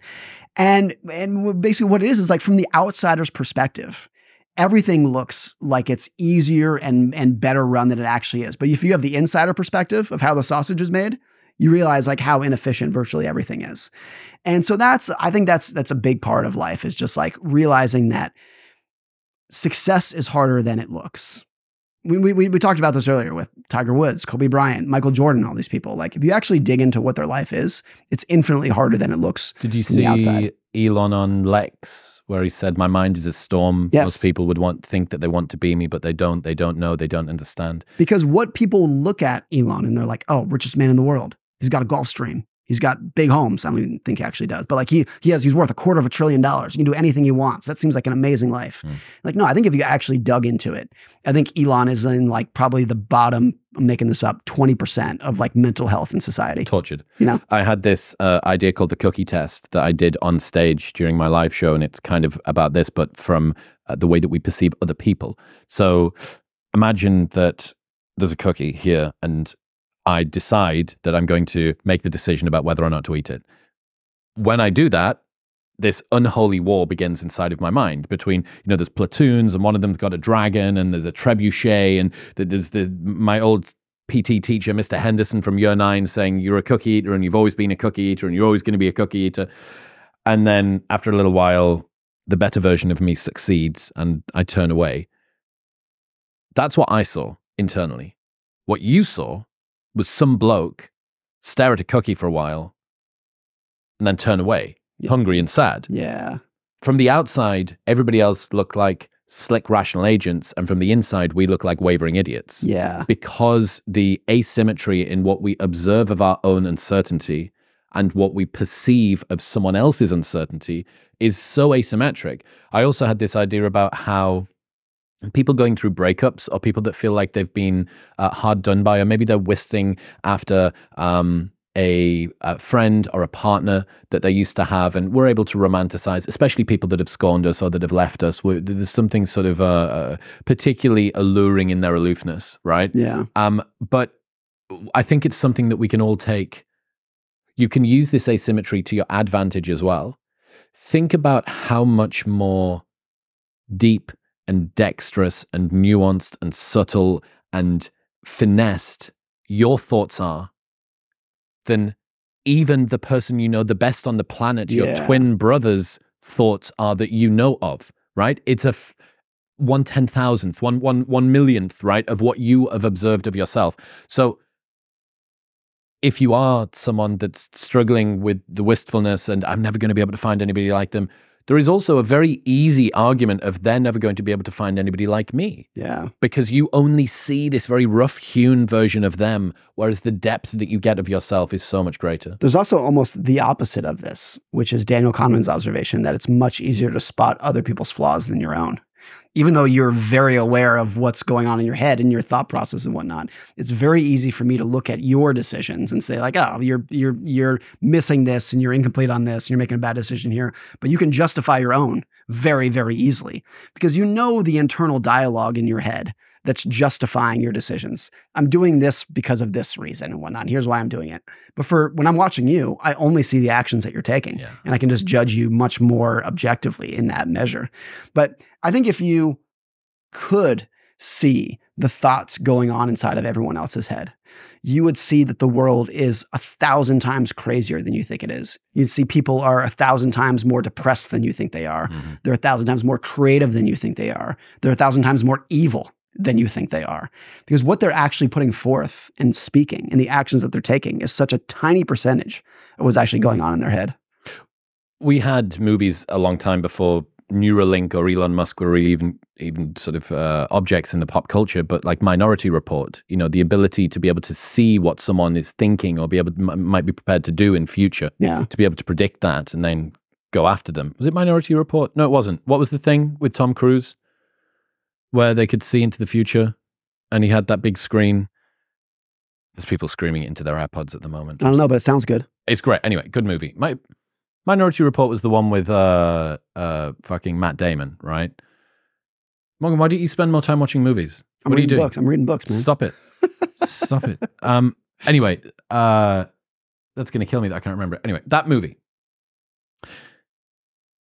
The ability or what we have at the moment, people are only culpable for the actions they take and the things that they say, not the thoughts that they have. Yeah. There's no such thing as thought crime at the moment. And uh, you can say, we we live in a world that censors and all the rest of it. It's like, yeah, but if you keep your thoughts literally as fucking thoughts, no one knows. So, Imagine if you got thought canceled. but that's my point. My point being, Everybody would be canceled. yeah, I- I- that's where the toxic compassion thing that I was telling you about last night comes from, which I believe is performative empathy is a front. It's a very shiny veneer that nasty people put over the front of their meanness to appear nice. Yeah. It's like a small gold bar that's been beaten so thin that it's in gold foil and it Mhm. gives the illusion of something that's glittery.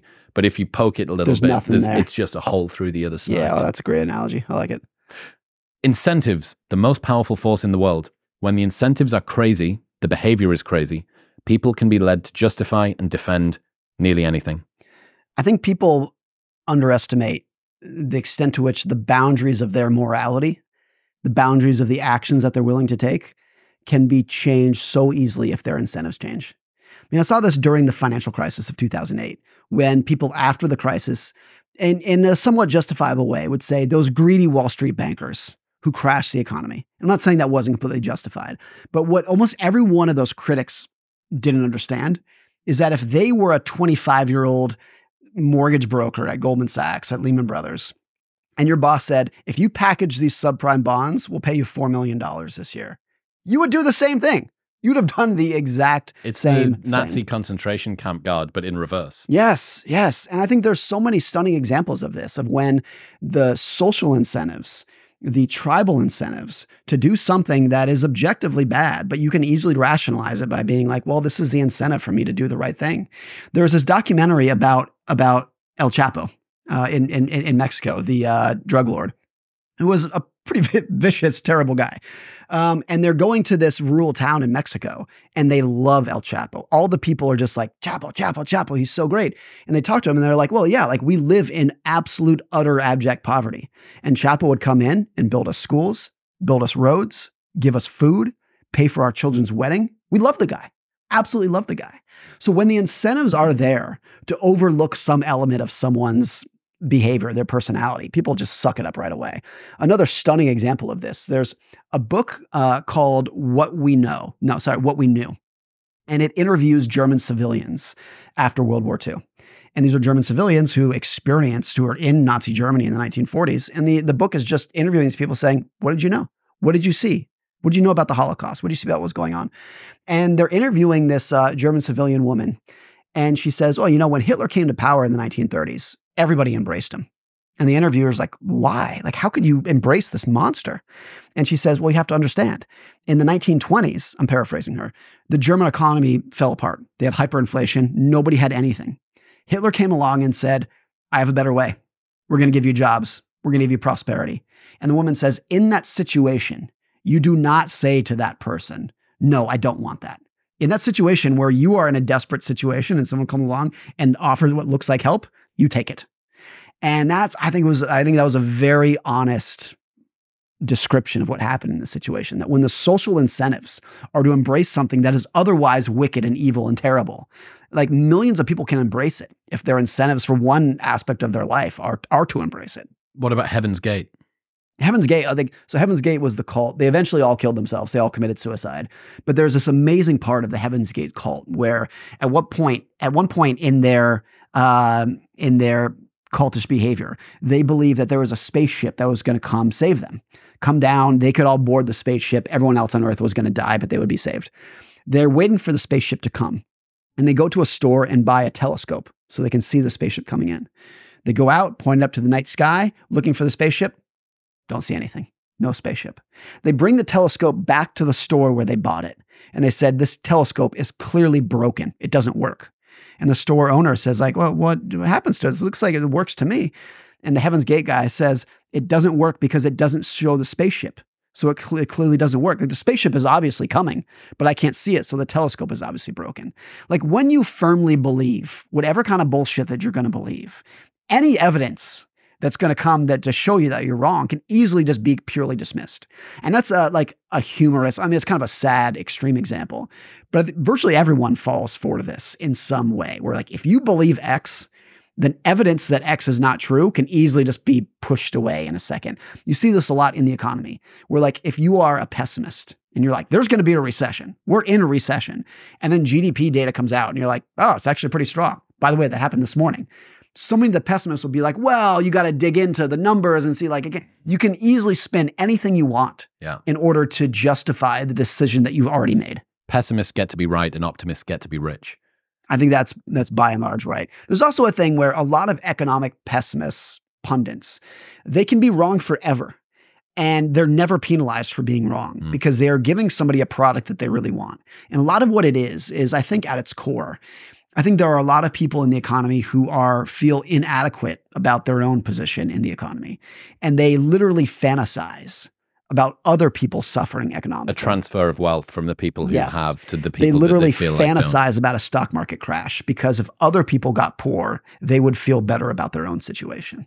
And I think that is why economic pessimism in the punditry space is so like when it comes out, people are like, "Yes, that's what I want." Like, mm. tell me the economy is going to go to hell. It makes them feel better about their own situation.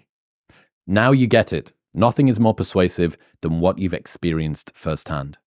I read this saying, this is a pr- pretty common, that in military boot camps, this was during World War II, but I think it applies to, to, to any era, there would be so many soldiers who, after boot camp, would be filled with bravado. And they'd be like, I'm going to go get those Nazis. Like, when I get out there, I'm going to come guns blazing, like, watch out, here we come. And then the moment they are put on the front lines and a bullet whizzes over their head, they are Ching. terrified out of their minds. There have been some studies that showed, and they're very controversial about whether this is actually true, that only a small fraction of the soldiers on the front line ever fired their gun, pulled their trigger. So many of them, and who's to say it would not be me or you either? I can't remember what it's called. There's a, a particular type of firing that it's like non-mortal firing or something like that. So they would do it, but they'd fire just in the air. In the air because yeah. they couldn't and over the top. And I the, do not. This is not a criticism in the slightest. That even when you're facing a Nazi soldier, Japanese soldier, whatever it would be, to stick your gun at him and pull the trigger, you just say, "I don't have it in me. I can't do that." I, that's not. I think there's a very good chance that I, maybe you, would fall in that situation too. So this is one of the interesting, I guess, incentives. Going back to one of the lessons we learned about earlier on of war, yes, it would be hard, especially if you hadn't gone through the training. But then you go through the training, which is basically trying to remove the type two thinking and just put you in type one. Like you see enemy, bang, you see enemy, bang. Like it's not person, it's response, right? They're trying to drag it out of that deliberate thinking and into that responsive thinking. But kind of like the ever escalating ladder of nuclear weapons that you were talking about before, if my friend that I've been through boot camp with just gets shot and is either dead or injured, that's going to be pretty motivating for me to think, first off, I'm in that kind of a danger and it's either them or me. And secondly, fuck you, you just shot my friend. Yeah. So you get this almost, I, I would guess, if you could track this, if you could study this appropriately, I bet that you will find the uh, lethality and rate of firing of soldiers on the front lines will probably follow a U-shaped curve. Yeah. There will not be some, then people will begin to die, threat will begin to increase, people will begin to fire more and more and more and more and more and more, and then it will tail off on the other And, side. and at some point, and this is a, a nuance that, and that maybe doesn't even matter, but you're not firing to kill the enemy. You're firing to save yourself. Right. It's just like you're in a situation where it's like, it's either you or me. And I'm not, and this is not about like the strategy of what we're doing. This is just a pure survival mechanism right now. But I think I think the the broader point is like you do not know how you're going to respond to a situation until you've experienced firsthand. And the military is an extreme example, but this is true for like bear markets in the stock market. So common for people to say, if the stock market fell 50%, I would view that as an opportunity. I would back up the truck and buy more. And then it actually happens and they're like, oh, this sucks. I'm terrified. I don't want Mhm. anything to do with this. It's like way easier to quote Warren Buffett than it is to actually take those actions in the heat of the moment. A lot of this is because if I were to say, how would you feel if the stock market fell 50%? By and large, you imagine a world in which everything is the same as it is today, except stocks are 50% cheaper. Yeah. And in that world, you're like, oh, it's great. It's an opportunity. But the reason the market might fall 50% is because it's a pandemic. there's a pandemic, there's a terrorist attack. And in that situation, you're like, how would you feel if the market fell 50% because it's the day after September 11th and everyone on TV says there are more attacks coming that are going to impact you? In that situation, you might be like, ah, that's not such an opportunity anymore. That's always what happens. Time horizons. Saying I'm in it for the long run is a bit like standing at the base of Mount Everest, pointing to the top and saying, That's where I'm heading. Well, that's nice. Now comes the test. You see this so often of like, particularly in investing, but this happens in a lot of areas in life where people are like, I'm a long term, I'm, I'm in it for the long term. I'm a long term investor. You're like, great, that's a good mindset. But the long term is just a collection of short terms. And you need to experience all like all of those short terms. So a long-term investor does not get to ignore the short-term volatility, the short-term recessions, the short-term bear markets. You have to experience and endure all of those. So I think in investing very often, saying that you are long-term is a cop-out. To saying I, I don't need to to to like manage my behavior and my expectations over the next 12, 24, 36 months when you do. A lot of this too is like maybe you the investor, the fund manager, is a long term investor, but are your clients? Is your spouse? Are they going to put up with having a shitty year? Mm. Maybe you're willing to do it, but is your business partner willing to do it? Like saying you're long term is very different than actually being a long term person. Mm. How can people make the long run easier? If there's so many, you are Mr. Compounding, right? If there are so many gains to be accrued by playing long-term games with long-term people and long-term investments and piecing into the S&P and not being that fussed about what happens and looking at signal not noise and all the rest of it, how can people improve their long-termism? One of the things, like one of the ways I've subtly changed how I think about investing over the last couple of years is the a bigger realization of how much of successful investing is nature nurture, leaning towards the nature side. I think some people are just wired to get it, and some people are not. Charlie Munger made this point where he says, when young people learn about investing, they either understand it instantly or never at all. And it's one of those two. I think that's a little too black and white, but I think he's directionally correct that some people just get it. You and I were talking last night about like what is the genetic soup that you're born with? You have no control over it, but yours is different than mine. It's different from everybody's. And so I think some people are much more able to think long term than others. I'll tell you a little story. My brother in law is a social worker, works with very impoverished families, homeless families, children who are in terrible situations. And he was talking to this family one, at one point, um, a very impoverished family. And he said something along the lines of, saving your money for the next week or the next month. And they laughed at him and they said, Oh, you're a future thinker. And he's like, What? And he said, You're a future thinker. They said, You got to understand when you're in our situation, you do not have a time horizon that exists beyond 24 hours. There's no such thing as next week. We don't know where we're going to get dinner tonight. Not, there's no next week. We're just like the, our field of vision is 24 hours. Mm. And I think that's an extreme example, but there's a lot of people like that of like when, if you say like, oh, you should invest for the next 30 years, they literally cannot envision what next month is going to look like. So why like next 30 years is completely and utterly theoretical for them. Who was that actress? Was it like Margot Robbie or someone that said, uh, We're going to be married forever. I can see us being together for at least 10 years and then got. They got divorced next month. That was Elizabeth Taylor of her one of like a dozen of divorces that she got, where she says, like, yeah, there's no world in which we're ever going to get divorced. And she gets divorced 30, 30 days later. Um, so I think, I think it's, yeah, it's, you know, people, there's a thing in psychology called the end of history illusion, where people are very aware of how much they've changed in the past but they completely misunderestimate how much they're going to change in their future. So if you compare Chris today to 18 year old Chris, you're like, oh, completely different. But if I said, who is Chris going to be at age 60? Most of the time, you're going to be like, oh, probably very similar to who you are today. And that's not true. It's never true for anyone. Chris at age 60 is going to be maybe as different as the difference between you and 18 year old Chris. But it's very hard to come to terms with that. Most people think they're going to be the same person for the rest of their life, hmm. even if they know how much they've changed in the past. So it's easy to say, I'm going to be married to this person forever. I'm going to be a long term investor forever. But things change. Like what you want out of life changes, your wisdom changes, your incentives change to push you to do something different. The converse is true when it comes to personal growth as well. That if you ask yourself, what would you tell you from 10 years ago? You could go back in time and write them a tweet or send them a text or whatever. What are the things that you would tell them to start doing and stop doing and focus on and let go of? A lot of the time, people use that as a it's a subtle brag, it's a humble brag about these are the things that used to be a malady for me, but now I've transcended. Yeah.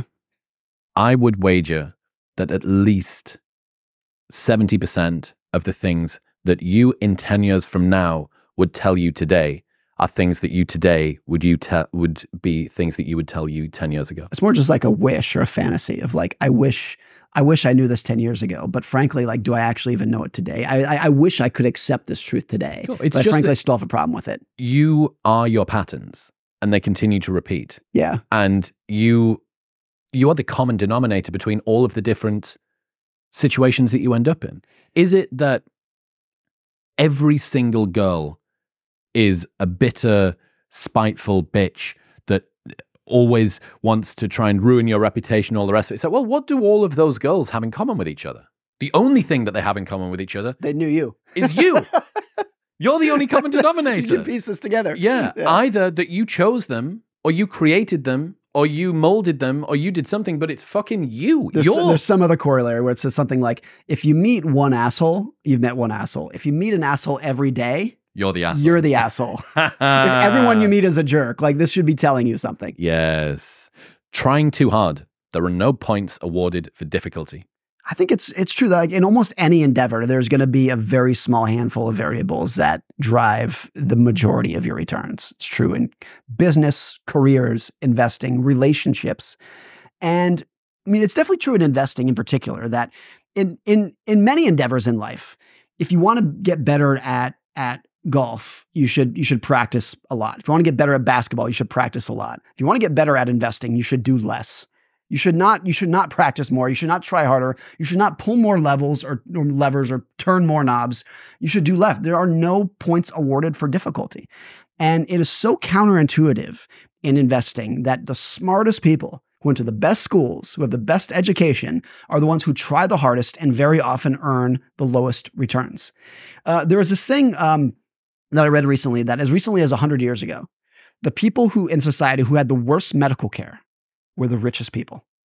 The rich got they worse. Fucking, they were fucking with it too much because they they could afford all the miracle cures sold by quack doctors that yes, were actually yes, just going to poison yeah. you. And I think there is a perfect corollary with financial advice. That some of the people who get the worst financial advice are the richest people who can afford the highest priced consultants and advisors that tell them to justify their fee to turn the knobs and pull the levers and fiddle with the system as much as you can to earn higher returns. Those are the people who 95% of them or more are going to underperform the simple basic index fund. One of my favorite Rory Sutherland stories was uh, Terminal 5, London Heathrow. You'll have been through it if you've ever flown international connecting through London. Yep. You go in and you go up this escalator, set of stairs after that. There's like one bloke checking everybody's tickets. It's insane. And then you go upstairs and you're at the top gang level of Terminal 5 and you're in a snake queue and you need to get rechecked to go through security. And they were getting complaints. There were too many complaints. The amount of time that people were waiting, they were missing flights, and and and they just couldn't deal with it. So, as always, they the humans of this situation looked at it like an engineering problem. Mm. It's an optimization problem. Let's get uh, retrain the staff to be quicker. Can we uh, fit more lanes in? Can we change the machines so that the machines move more quickly? Can we do all the rest of this stuff? And either Rory or one of Rory's friends stepped in and said, before you drop 50 mil on this, you know, two football pitch sized area of security machines, just let's see if we can find a, a, behavioral solution to this. And sure enough, they did. And they just put signs along the queue that said 15 minutes from this point, 30 minutes from this point, 45 minutes from this point, And all of the signs were five minutes longer than the wait time. Make it easier for people because to, to, adjust their expectations. And they just got there and they were like, oh, well, I mean, it's 40 minutes, but you see, it was supposed to be 45. This was the biggest thing with Zappos when it came out, too, the shoe company. They always did this in pers- uh, intentionally. When you uh, made your order, they would say, uh, we'll deliver it by, by Friday. And it was always just a bold faced lie. They knew they were going to get it to you by Tuesday. That, that that Tuesday. So then when it came on Tuesday, you're like, this is amazing. I thought it was going to come Friday. And they always did it intentionally. Amazon does this well. I know this because I've been so uh, in the mix with it with, with book sales. Uh, right. A lot of times on Amazon, they will intentionally quote you a ship date that is way longer than they know they can get it to you because they're always just managing your expectations. And then when you get it earlier, you're stoked. And almost never, it will happen once in a while, but very rarely will Amazon quote you a ship date and then it comes later than that because they know even if it's one day late, you're livid. If it's two days early, you're a customer for life. What are the areas in which trying harder or touching it more. Like with with investing, touch it less is kind of the the rule. Yeah. Don't don't stop fucking with it, right? You're an 1850s person at the doctor. Just stop fucking with it. I think it, I think if the endeavor is technical, then you need to mess with it more. Tiger Woods can hit a ball better than you and I because he knows how to angle his shoulder and swivel his hips in whatever way that lets him do it that you and I can't. Investing is behavioral. So there's no, there's very, like, what really matters is like, can you leave it alone? Do you have the patience to leave it alone? Do you have the fortitude to Bravery, courage, endure yeah. the volatility? It's pure behavioral. It's not a technical thing to do. So I think whenever the endeavor is technical, you need to try harder. When it's behavioral, you need to try less. Why? I think in many ways, relationships are behavioral as well. And if you wake up every morning, you're like, I need to make a list of all the ways that I can become a better boyfriend, a better husband. Like you're probably trying too hard. It's probably just a behavioral, of just like, can we just focus on like respect? admiration, like very simple behavioral things that are actually going to move the needle, not like a list of the best presents that my wife is going to want for Christmas. That's trying too hard. Why are we so seduced by complexity? What makes it so attractive to us? I think very often it's the only signal that the, uh, the person who's trying to help you, the consultant, the financial advisor, knows what they're doing. And every, like it's very clear in investing in finance that simple works. Like low cost index fund, buy and hold, it works. But you, as a financial advisor, you can't make a living saying that. You can't charge people a high fee for doing that. If you charge a high fee that you need to do to run your business, you have to be able to say, here's this black box that I created and it's worth the fee because it's so complicated. And this is why I think a lot of people in finance too use jargon that's completely unnecessary. And a lot of academics use jargon that's completely unnecessary because simplicity is so synonymous in people's heads with you don't know what you're talking about. Um, and it's pretty rare that you have someone like Warren Buffett, let's say, who char- talks very simply, is very simple and when he explains what he does, and is and is crazy successful as well. It's usually like the lawyer, the financial advisor, even sometimes the doctor is uh, and I think it's innocent. They're not they're not you know trying to pull the wool over your eyes. It's an innocent way that they're doing it, but they're trying to justify their education, their intelligence, and their fee with complexity. Yeah, simpleness is indistinguishable from cluelessness. I mean, it's very rare that you would have a healthcare company that it's like, why don't you eat some vegetables and go for a run? Like they want to make it more complicated. And sometimes the complexity is necessary. I'm not saying it's it's always bad. But the difference between giving advice that is good and works and running an advice business can be a mile apart. Things that you don't understand create a mystique around people who do understand it as well. Yes. If I convince you that I know something that is so complicated that you can't even understand a single word of it, you're going to look at me or look at whoever it is and be like, "Oh my god, you hear all the words he said?" Usually all those acronyms. Yeah. I experienced this firsthand many years ago when a family member of mine I accompanied her to uh, a meeting with her financial advisor. And this family member does not have a background in finance. And she sits down, and the financial advisor, I'm sitting with her, and the financial advisor mentions something about the yield curve. And this family member just nodded her head and moved along. And I remember thinking to myself, she does not know what the yield curve is. She has no clue what the yield curve is. Through no fault of her own. It's not a simple topic. But the financial advisor, I think maybe innocently too, probably you know probably thought to himself like if I talk about the yield curve, I'll look really smart, mm-hmm. like I know what I'm talking about. Even if the person on the other end, but the person on the other end is like, oh, he said something I don't know. That's why I pay this guy. He knows things that I don't. Well, and so that, it's like an intentional confusion. It's that reliable signal of effort as well that we were talking about before. It's the person whose Slack response time is always under 15 minutes, who yeah. happens to be online at three in the morning, who always gets the. But that's not always the highest point of contribution. And yeah. in fact, it can get in the way of being the highest point of contribution. Yeah. I mean, if you, let's say you have like a, a, a, lump in your body and you're like, oh, this might be cancer. And you go in and get it x rayed, get it MRI, whatever. And the radiologist goes, he's slacking his chair and he looks at the x ray and he goes, you're fine. Get out of here. Like, do you trust that guy? I think what you want is someone who's going to spend an hour, like with all of his tools, measuring things to make it look like you really put some effort into this. So, uh, like, very often, effort is the only measurement that we have complexity is the only F measurement that we have to say, like, this person knows what they're doing. Wounds heal, scars last. What have you experienced that I haven't that makes you believe what you do? And what would I think about the world like you do if I experienced what you have? I think it's so often in finance and politics and a lot of areas in life where people who are debating a topic uh, about what you should do with your money or who's the best politician, they're not actually debating they're people with different risk tolerances, different time horizons, different experiences talking over each other. So if you say, making this up, Tesla is a good investment, and I say, no, it's not, we might not actually be debating with each other. It might be that you have a higher, higher risk tolerance than I do.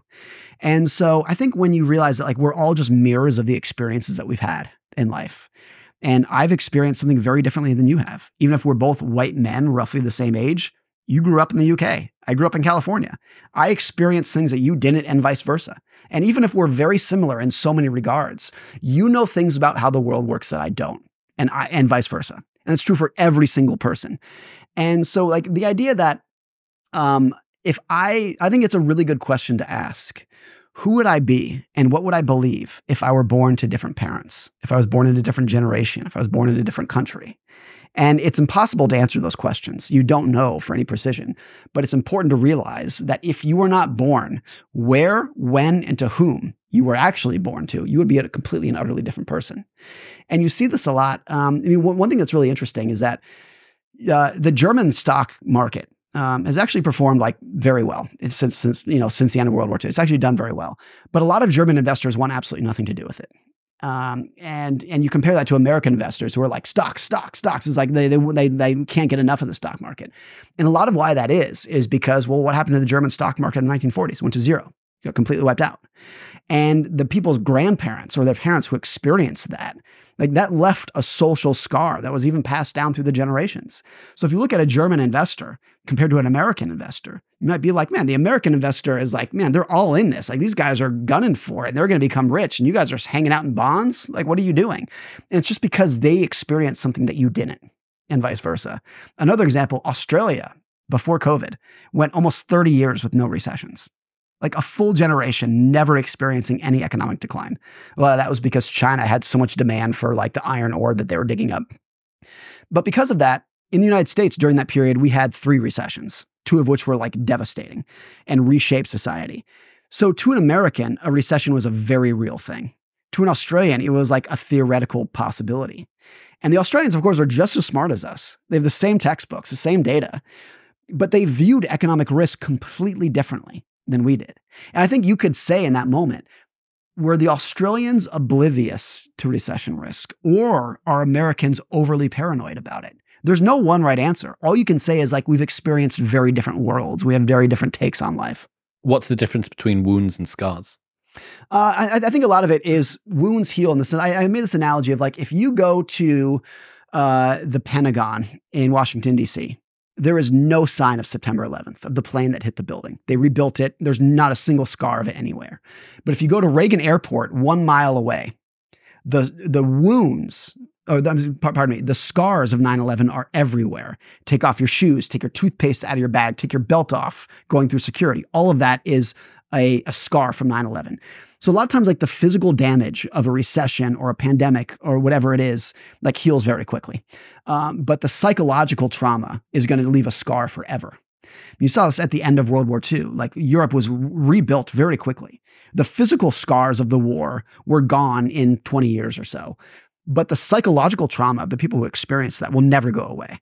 And this was measured in, in the children who grew up in Germany and the UK and France during World War II.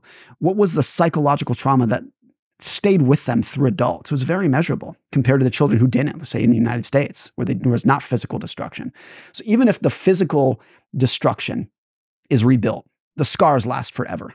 And I think it's just the acknowledgement that we all have scars in one way or another from what we've experienced in life. And my scars are very different from yours. I had a conversation with a historian of existential risk. So he was looking at how scientific knowledge had progressed over time and how humanity's awareness of our ability to go extinct through or not through our own hands developed. And he taught me this term called conceptual inertia, which is um, you even bring it up in same as ever, where you say uh, there are murmurings amongst some of the scientists that maybe the Earth isn't at the center of the solar system, but most of them are a little bit scared to do it. But even after it was proven and accepted, and people were stopped being burned at the stake by the church for suggesting that this was the case, it still took like two generations to accept for that, it. for that to actually infuse into the scientific discourse. Yeah. Why? Well, because of conceptual inertia, because assumptions about the world move very slowly. Mm-hmm. Culture's able to sort of adapt quite quickly, but when it's a foundational thing, it takes a very long time. You almost have to wait for the generation who ex- who accepted it to die. Yes, and it's it. the it's yeah. the constant. It's like the the Max Planck quote: like science does not progress by new discoveries. It progresses when the old generation who used to believe something eventually dies, and the new generation who didn't come up with the old dogma is now in charge you tweeted a little while ago that there are 13 divorces among the 10 richest men in the world. Seven of the top 10 have been divorced at least once. What's the lesson to learn from that? One, it's a very small sample size. This is not like, you know, like hardcore statistics, but a variable that is so important to your lifetime happiness, like whether or not you get divorced, among a group of people who are so admired by society. Oh, I wish I could be one of the richest people in the world has always been so fascinating to me. And to me, this is just like the seen versus the unseen or what you're paying attention to. When you look at one of the richest men in the world, you look at their net worth and you fantasize about what it would be like to have that much money, to have planes and yachts and mansions. What you don't see for a lot of those people, and like it's it's it's too firm to say this is pure cause and effect. But a lot of those people were so focused on their career, a singular focus for their entire life, seven days a week for decades on end of, of, of, of, attention on their business that came purely directly at the cost of their personal life, the relationships with their spouses, with their children, with their friends, whoever it would be. And so this is another of like careful what you wish for, and that there's a cost of everything that's so easy to ignore. The most valuable personal finance asset is not needing to impress anyone.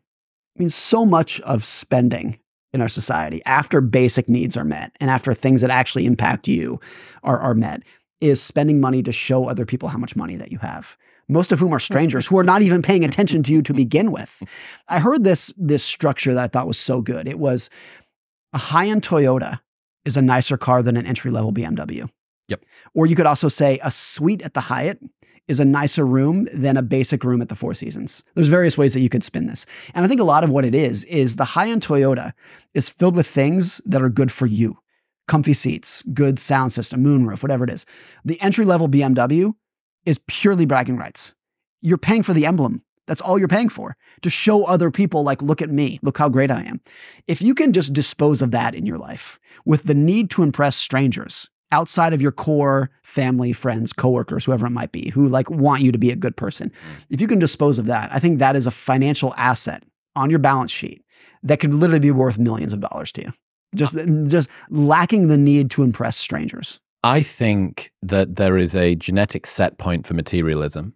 Uh, yeah. Everything's genetically heritable from our parents. Around about 50% of everything we are psychologically yeah. is, is, is inherited from our parents. And whatever combination of the Hexaco Big Five personality traits contribute to materialism, keeping up with the Joneses. How much do I believe that love is shown through gifts? How Yeah. much do I think that it's important for me to give and receive gifts, etc., etc. Um, and I would 100% agree with you that the people for whom your next book is written and the people for whom Die with Zero by Bill Perkins is written Yeah. In many ways have different challenges that they need to get over the scarcity mindset and a, a concern and a discomfort about upgrading spending with their lifestyle and and and a, a fear about getting it wrong and all the rest of it but you can also see it as a huge competitive advantage Yeah. because the total amount of money that you need to meet the standard of living that you want to. I'll never forget this, dude. One of the early podcasts I did with Yusuf and Johnny, and we were talking. It's, I'd love to bring this back up to them because their business is like f- 30 times bigger than it was back then or something like that. They're making way, way, way, way, way more money. And uh, I remember one of the guys talking about like some arbitrary number, like, you know, after uh, 150 grand a year, you're like, I don't really know what, it, like, what do I do with that? Like, what am I going to do? Buy a nicer coffee? And it was that sentence. Right. What am I going to do? Buy, a nicer coffee. Yeah, that's good. just really hit it home. And I was like, well, what you're doing is, and we talked about this last night, and you're also talking about it with the with the BMW thing. The difference between flying coach and flying business is fucking massive. Enormous. Yes. It's absolutely ginormous. It is double the cost. Maybe if you book it in advance, something. maybe like- five times nicer. On an international flight, no comparison. but the difference between business and first is maybe another It's two bra- or three times It's uh, bragging rights. the cost. But yeah, it's the fact that in business, people have to walk past you to get to economy. Yes, that's- in that's- first, you don't even see them. That's what you're going to pay five thousand dollars for. I, f- Yeah. I got to tell you this. So, Michael Easter's most recent book, The Scarcity Mindset, Mindset, the, yeah. the, the Scarcity Effect, did you see that thing in there where uh, planes in which the people going to economy have to walk through business have a nine times increase in passenger uh like complaints Fights. and and, and, No, and Yeah. argumentation it's such a distinct like they call it like the the the the poverty parade of like when coach has like walk past and I think I think there, there there's there, there's some comedian I forget who it was, but like uh, it's like when when the people are walking past people in first class, the first class people are like, man, sucks you couldn't have worked harder. You could have been sitting up here, and it's like yeah, it's such like a, a like a pure stratification of in society. I had this interesting realization recent too. My father-in-law, my wife's father, grew up in abject poverty. He was homeless for some part of his childhood and then became a very successful businessman. When my wife was 17 and thinking about going to college, her dad, who was by then a successful businessman, said, pick the most expensive school you can find. And to him, it didn't matter about the education. What mattered was showing himself what he had overcome in life. yeah. That to him, going from homeless to being able to send his daughter to whatever the most expensive school in the country was. He didn't know what it was. He didn't care what it was. That to him meant so much to him as a, sim- a symbol of what he had overcome. it's the and I think a lot of spending is like that. It's a symbol to yourself of like, I used to be this, but now I'm this. Yeah. Yeah. Yeah. Well, I think that's, you know, apart from the people who genuinely adore watches, that's what a lot of watches are to people. It it is a very ostentatious display of signal. It's just a, a, a super, super strong signal. Um, Taleb, and I think you resurfaced this Taleb quote the world is split between those who don't know how to start making money and those who don't know when to stop So good. phenomenal framing, but I think that there is an equivalent twist when it comes to people who do personal growth. The world is split between people who don't know how to change their lives and the people who don't know when to stop. No to stop. They applies to so many things. Yeah. Um, what was I going to say? I had a good one. All teed up. Valuable first uh, personal finance asset is not needing to impress anyone. No, I had a great spending thing that I was going to say. Anyways, Morgan, I appreciate the hell out of you, man. So This much is episode Chris. number five or six or something. It's honestly, I said it on the first episode. People need to go and buy Same as Ever. I love it as a book. I think it's phenomenal. It's super easy read. You know, it's what's the audible? Seven hours, six hours, something like that. maybe less. Four Yeah. and a half or five. Four and a half, five hours. Super easy read, chunked up into individual uh, chapters. We've gone through loads of the stuff today. There's tons more stories. Everyone needs to go and collect that. And where can they go? Where else can they keep up to date with the stuff you do? Most of where I am is is Twitter. I'm always going to call it Twitter, never X. Most of where I am is Twitter. My handle's first and last name, Morgan Housel. Hell yeah. Morgan, I appreciate you. Thanks, Chris.